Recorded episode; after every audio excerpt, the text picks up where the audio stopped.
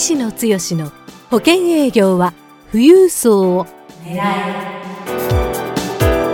この番組は相続事業承継コンサルティング協会代表理事の石野剛が年々厳しさを増す保険業界で生き残っていくための富裕層営業術について協会員の成功事例を交えながらリスナーからのご質問にお答えする番組です。営業のヒントをぜひつかみ取ってください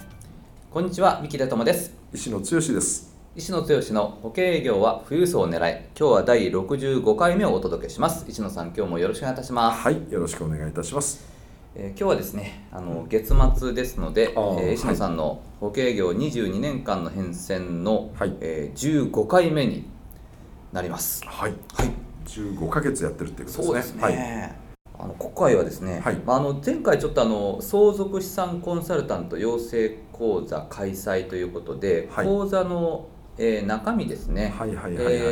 今の名称が相続資産ナビゲーター養成講座というね、あ、はいはい、あの第9期から変わってますけども、はい、こうプレゼン編コンサル編どういう内容かっていうところをお話しいただいて。前回そこまでお話したんですね。ですね。はい、ですのであの、まあ、プロフェッショナル編が、うん、まあ、かなりこうリニューアルして、うん、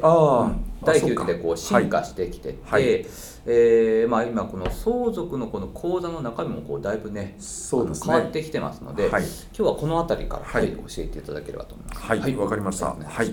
えー、6日間のね、えー、この相続資産ナビゲーター養成講座、はい、あという表現にしてますけども、はい、おの前回はあ6日間のうちの2日2日のプレゼン編とコンサル編、えー、のお話をして、えー次のプロフェッショナル編ですよね、ね、この辺りから、はい、9期の内容を大幅に変えたという、うん、そっちの話からした方がいいですかね。ね。はい、あプレゼン編のところに関してはセミナーコンテンツ、うん、並びにうちの受講生の成功事例マーケティング含めたところを体系だっても、うん、我々のサクセスパターンが見えてます。で具体的な事例でコンサル編でいくつかの事例を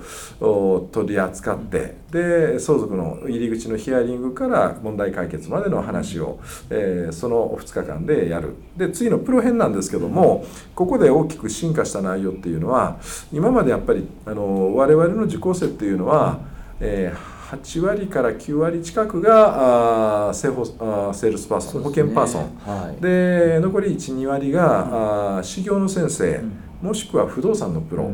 なんですけども、はい、私が相続の案件を扱わせていただいたというかですね経験した内容でいくとキャッシュポイントで必ず大きな成功パターンが生まれるっていうまああマーケットというかですね、はい、相続の部分であるんですね、はい、一定のところで、うん、まあ、それは何なのかって言ったら実はまあドクターっていうところがあるんですけども、うん、ドクターは過去に講座でプロ編のところでやったんですけども今回はちょっと目先をもう一つオーソドックスなところで大きなキャッシュポイントになるのが、うんまあ、地主さんというか不動産を扱ってる、えー、特に賃貸の経営のアパートマンションを経営してるとかですね、えー、不動産の賃貸業をすることによって、えー、相続対策で非常に、えー、大きなメリット、具体的に言ったら節税対策っていうか、あ税金の総額の評価がえー、キャッシュリッチの方は1億持ってたら1億のままですけども、うん、1億の財産を極端に言ったら不動産、えー、まあ、タワーマンションとか、うん、あそういうものに持ち帰ると1億の評価が極端に言ったら2000万3000万ぐらい極端に減るっていう、うん、そういうこともあったりします。それを賃貸にすることによって、うん、えー、相続対策としては非常に有効ですよと。でこのマーケット意外と広がってるんですね、あるんですね。で、えー、ここをやれれば、うんえー、金融を中心にやってる生保セールスパーソンなんかも、あの強みになる。で実は金融が強い保険セールスパーソンって不動産の案件になるともうからっきしもうちょっと腰が引けてるっていうようなか形があるし。それはどうしてなんでしょうね。やっぱりあの不動産ってちょっと確かに難しいなっていうイメージがどうしてもありますね。入り口がねその辺があのよく分かんない。不動産の評価自体もえどう評価していいか分かんない。実質一物四価っていうふうな表現があるようにあの相続税の評価をする路線価と実勢価格公示価格と言われるものと、固定資産税評価額っていうものと、えー、そういう部分で、えどう評価していいか分かんないっていうのと、やっぱり権利関係とかあいろんなところで、えー、金融とは違うものがあるよねと。で大きなものを扱って、えー、生保セールスパーソンは、キャッシュを持ってるものが例えば生前贈与の贈与プランで保険に変わるっていう、えー、ことで、えー、キャッシュポイントとしては非常に近いので、キャッシュリッチな方を中心に相続の対策をまあやられるというのがほとんどで不動産持ってるとそこはもう触らずにっていうことなんですけどもそこの不動産を持ってられる方に対するコンサルティングまでできると非常に大きな可能性が広がるかなと。これはあまあ不動産管理業をやってると相続の財産の評価が下がるのと賃貸経営をやってるとキャッシュが入ってくる。そのキャッシュ自体を個人で持ってるとあの個人の資産一旦、えー、不動産マンションとかアパートを建てて評価は下がったんだけども、えー、賃貸経営をすることによって家賃が入ってくると結果的にその非相続人参加の方の財産が一旦圧縮してもまた増える。この問題があるからその増える財産をどうするかっていうところをこれって結構サクセスパターンって、えー、難しいようなんですけどもパターンがあというかね一つのスキームが分かれば、えー、いろんなキャッシュポイント、うん、具体的に言ったらまずはその毎月入ってくる家賃収入を自分の資産が増えるんであれば生前贈与で高孫の代にキャッシュで回してる原資になるよねっていう話があるでしょうし、えー、それ以外の部分で言うとそもそもこの不動産の財産を個人で、えー、持ってるからあ財産価値としては結果的には大きなものになる。それを、えー、不動産管理会社というような形で法人化するっていうような。これ結構あのー相続に詳しい修行の税理士の先生なんかはですね、えー、それだけで集客セミナーをして、えー、その法人化のコンサルをして法人の、えー、顧問契約を得る相続対策まで、えー、まあ、お話を広げるっていうパターンがあるんですけどね、えー、そこの一定の方に対する法人化スキームが分かるとこれは生保セールスパーソンとしては非常にまた大きなキャッシュポイント。だから個人で持ってると先ほどのキャッシュっていうのは家賃が増えてくる。それを生前贈与するだけっていうだけっていうかね、えー、いろんな対策はありますけどもこれを法人にすることによって皆さんのマーケットがどう広がるかって言ったらまさしく相続のマーケットって、えー、大体僕もそうでしたけども個人のお客様のコンサルティング、ライフプランニングの延長線上でコンサルができるから個人マーケットをやってる人が相続マーケットに入ってもすんなり入っていけるんですよね。でも個人マーケットを中心にやってる方が法人に行くドクターに行くっていうのは結構ハードルが高い。なぜかって言ったらあ法人っていうのは法人の決算を見る必要があったり、えー、経営者の感覚っていうのが自分が今まで経験値がないからあまりわからない。ん。ですけどもね。ただこれが相続の地主さんっていうのは、まあ、基本的にはほとんど個人事業の方が法人なりというか不動産管理会社を持つ、まあ感性っていうのは目線は非常に個人の方と非常に近い方なんですよね。でそんな中で決算書が自分が見えるような形になってくる。で、えー、不動産管理業っていうのは家賃収入って毎月売上が決まっていくっていうような、えー、流れがありますので、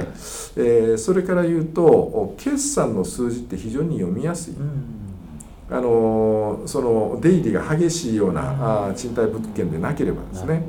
そうなると収入が安定化する。あとは出の管理をどうしたらいいかっていうところで非常に分かりやすい内容の中で、えー、出の管理をする時もうするとしたら不動産管理業って言ったらもう、えー、役員というかその報酬をいくらにするかと経費をどういうものに使うかというところに、まあ、大体大枠で予算も決まるし、えー、見えてくる。そうなると報酬をあんまりいっぱい取りすぎると所得税がいっぱいかかる。であれば退職金という形で、えー、その一部の今期の利益の部分から退職金を積み立てましょう。もしくは不動産を持っているとその不動産物件を10年ごとぐらいに大型修繕ということで、えー、修繕をする必要があるんですよね。その時に大きなお金がかかる。それは経費がかかる。その経費をかけるための準備として、えー、積み立てをしとかないといけないですよね。っていうようなそういうものがあったりするんですけどもそういうようなあの積み立てって何でしたらいいかって言ったらお分かりだと思いますけどもこれ圧倒的に保険生命保険を使うっていうのはこれはあのまあ、税務的なメリットということはね今法人マーケットがちょっと今動きが、えー、不透明な中で言えば難しいかも分かんないですけど退職金準備の保険というのは極端に言ったら就寝保険でも養老保険でもちゃんと積み立てて、えー、自分がリタイアする時もしくは自分の子がリタイアする時等の目的で、えー、必ず貯めていく必要がある。で、えー、目先の高い所得報酬の税率よりは退職金の税率の方が圧倒的に、えー、手残りが多くなる。そういうことが分かればですね、えー、目先の利益が上がってるものを将来の退職金に、えー、貯めていこうっていうこともしくは将来10年後に大体かかってくる費用としての修繕積み立て。大体10年スパンぐらいで、えー、お金を積み立てるで、えー、法人でやるってすると、え一定の部分が経費化できる、これはあの今回のパブリックコメント以降の法人保険のルールでも、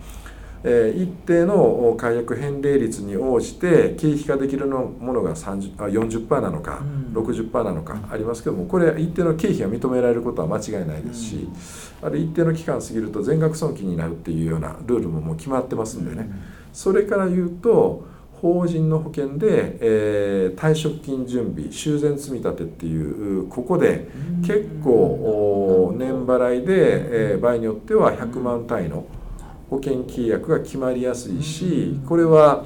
個人のマーケットを中心にやってられる方が、えー、相続をやる。相続のニードで地主さん、えー、不動産管理業をやってる人は必ず案件やってくると、あぶち当たるというかですね、えーまあ、出てくる。そういう方に向けて例えば法人化のスキームを税理士さんと組んでお話をする。もしくはもう法人化されてるお客さんでもその保険の使い方がちゃんと分かりきってない方相続対策としておられたりするとこれはもう圧倒的なサクセスパターンというかですね保険が売れやすくなる。でそれでいくと相続の案件も地主さんで賃貸業をやって不動産管理会社をすると個人の相続対策として生前贈与で、えー、保険に落ちる。もしくは資産家であるがゆえに、えー、非課税枠。並びに、えー、まあみなし贈与ということで荒相続の対象外にするために、えー、遺留分対策としてある一定の比率で誰かに資産を残したいという前提だったら生命保険の一時払いが使えるということで個人の保険で非常にこれはこれでサクセスパターンの、えー、相続対策の保険が売れるのと同時に法人の方でも家賃収入それがあの1年間非相続人である人が会社を立ち上げたとしても必ずしてもその方が代表取締役でないといけないか。株主であっても別に代表権を持たなくてもいいかもわかんないですし、えー、それを公認代表権もしくは取締役にすることによって、えー、自分の賃貸収入が、あ法人に入ってその法人の収入をまあある意味裁量というか取締役を子孫ファミリーにすることによって資産の分散まあ間接的な生前贈与というかですね、うん、えー、そういうようなことの機能もありますし、うん、なおかつ法人の退職金準備という形で、えー、生命保険をうまく活用する。あのこれはあの税理士さんはですね我々法人をやってると多くの場合決算対策で保険を持っていったりすると最後の最後顧問税理士が、えー、結構横からああのその契約者というか経営者の方との人間関係とかプレゼンした時には非常になんかこれはいけそうだっていう感覚を持ってるにもかかわらず最後の最後税理士さんが入ってきてやっぱりちょっと慎重にしましょうっていうことで、えー、蹴られる蹴られることが多いんですけども、えー、この不動産管理会社のスキームにおいては退職金準備、うん、並びにその修繕積み立てっていうノウハウっていうか、パターンはですね、はい多くの場合税理士さんはこれはちゃんと退職あの退職金保険で積みといた積み立てといた方がいいですねって結構容認してくる。なぜかというと、うん。普通の企業の決算っていうのは、今期はたまたま業績がいいけど、来期どうなるかわからないという見通しの中で、え決算を見ていくと、今期の利益が上がってる部分だけで、え保険を入るのはちょっと将来的に危険だからリスクがあるからやめときましょうなんですけども不動産管理業は毎月家賃がこう見えてくる。出る経費も大体見えてる。そうなると計画的な貯蓄ができるよねと。まあ、まあ貯蓄と、まあ、退職金というかですね、うん、えー、そういうような感覚で言えば税理士さんも、えー、将来、えー、必ず起こってくる退職金と修繕積立っていう部分に関しては、これはぜひというか GO が出やすいというところのスキームがなかなか、あの保険をやってられる方はですね、うん、えー、不動産管理業っていうところはなんかめちゃくちゃ難しい、うん。違う世界の、まあ、専門外の領域だからっていうことで、えー、敬遠をして、えー、そこはアンタッチャブルで、えー、するっていう形が実は相続の相続資産ナビゲーター養成講座も8期までは私の中ではああんまり深く入ると受講生がわからない世界になって、えー、講座自体が消化しきれないかなというふうな、えー、思いがあったので、えー、そこの部分はあえて、えー、強めには出してなかったんですけど、まあ、多少不動産の部分は話したんですけども、今回はこれは非常に大きなキャッシュポイント、私自身がいくつかの案件あって、不動産管理業スキームでやると、個人でも法人でも保険がかなり、えー、やっぱりご契約になってる。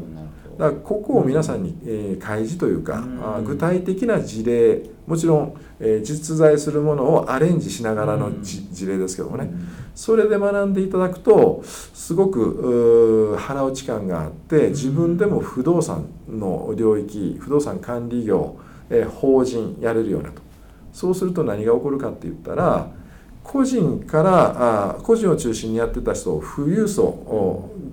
個人を中心にやってた人が富裕層というマーケットをやるために相続を頑張ろう、はい、で、えー、ややってみた。でうちの講座を受けても,、もらった。マーケティングから自分の比較的身近な人でもこれはお話できるよねコンサルできるよねっていう領域になった、でそうこうすると必ず会社の経営者ドクターもしくは不動産のオーナーさん、ここで不動産管理業やっていくと法人の案件が個人の目線のちょっと目線を上げたぐらいのスタンスでですね法人案件ができてくる。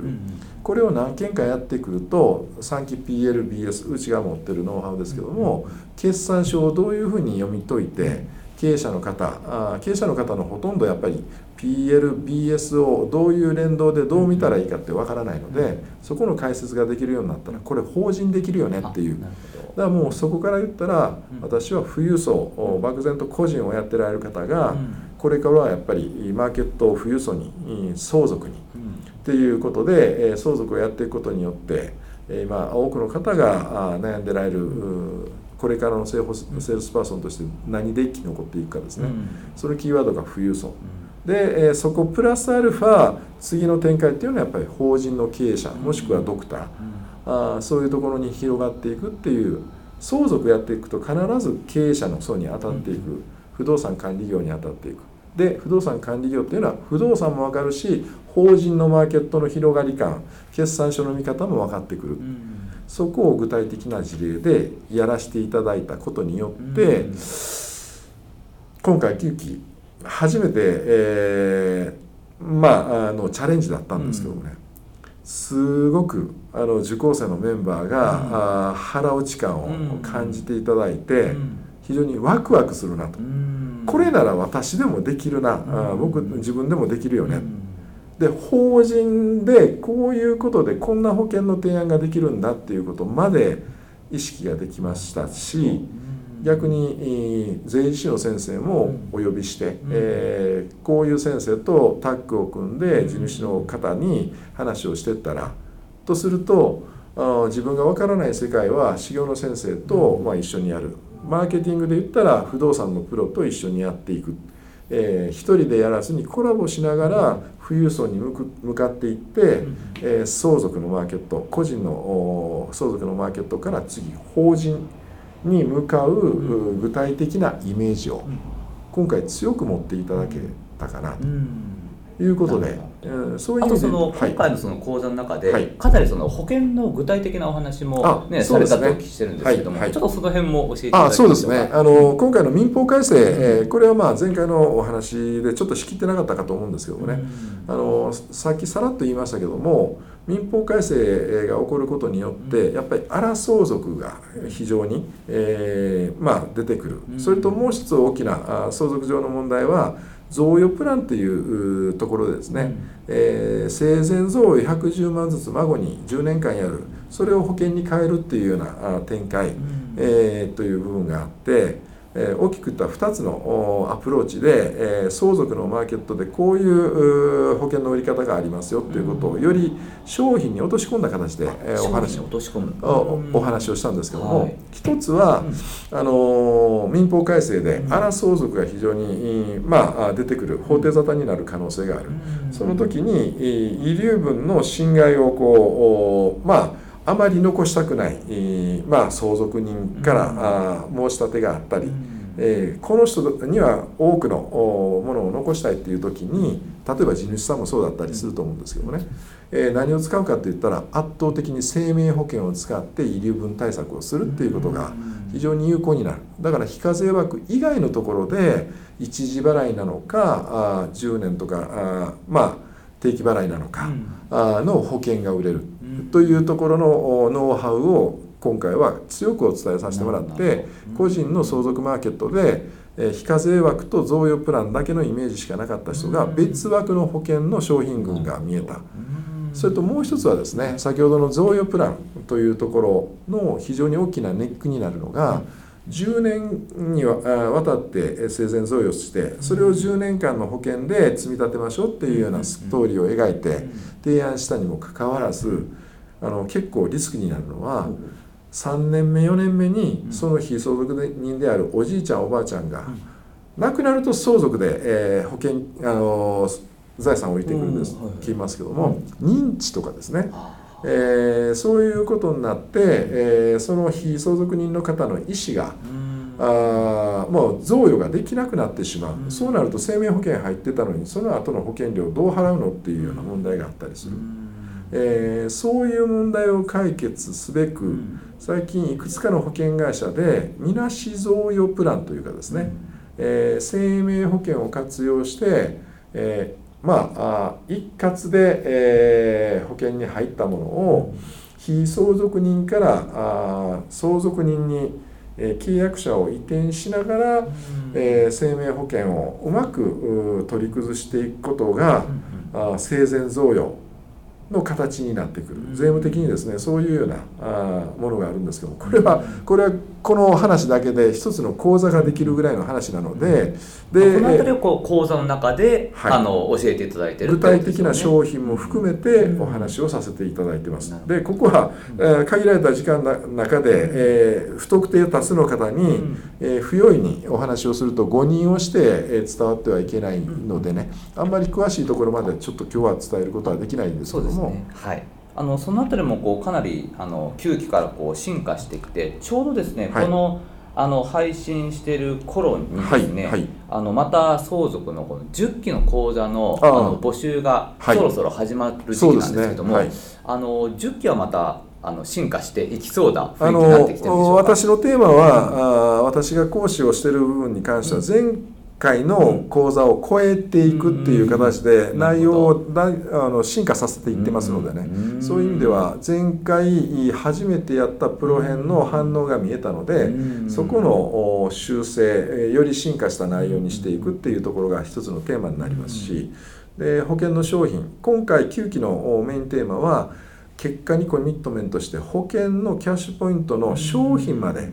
過去あの今まではどちらかといったらあ受講生も一社専属の方も来られてるし、うん、えー、代理店といっても限られた保険会社の商品を扱っている方、うん、もしくは保険以外の方も来られてるということで、うん、あまり具体的にどこの保険のどの商品がどうだっていうところまで言ってなかったんですけども。先ほどお伝えしたみなし贈与プランとかですね、遺留分対策の保険とか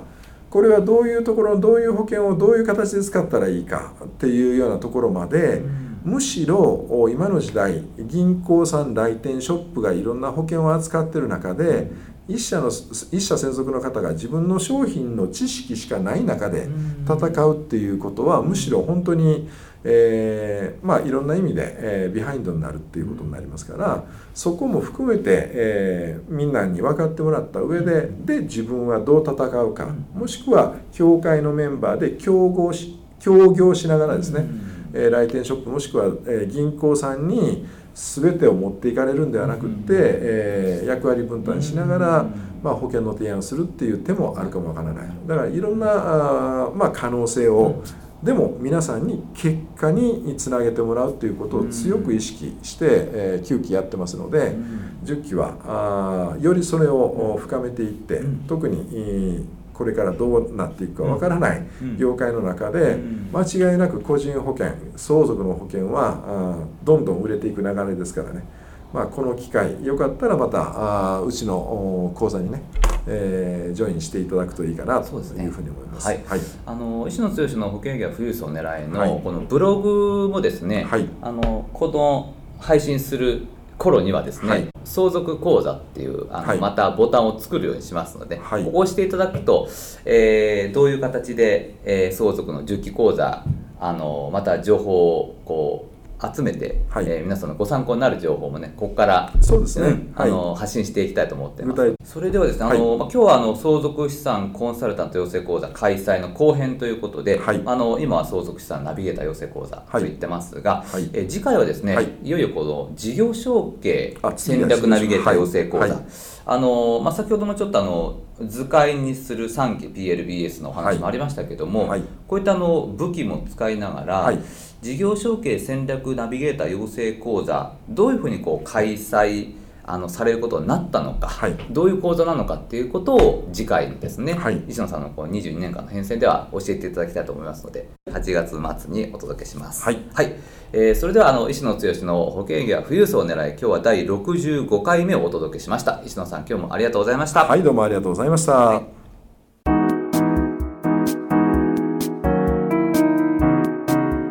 の番組はいかがでしたか？番組では医師の強への質問をお待ちしております。保険営業は富裕層を狙えで検索していただきこの番組のホームページからご質問をお寄せください。それでは次回の番組を楽しみにお待ちください。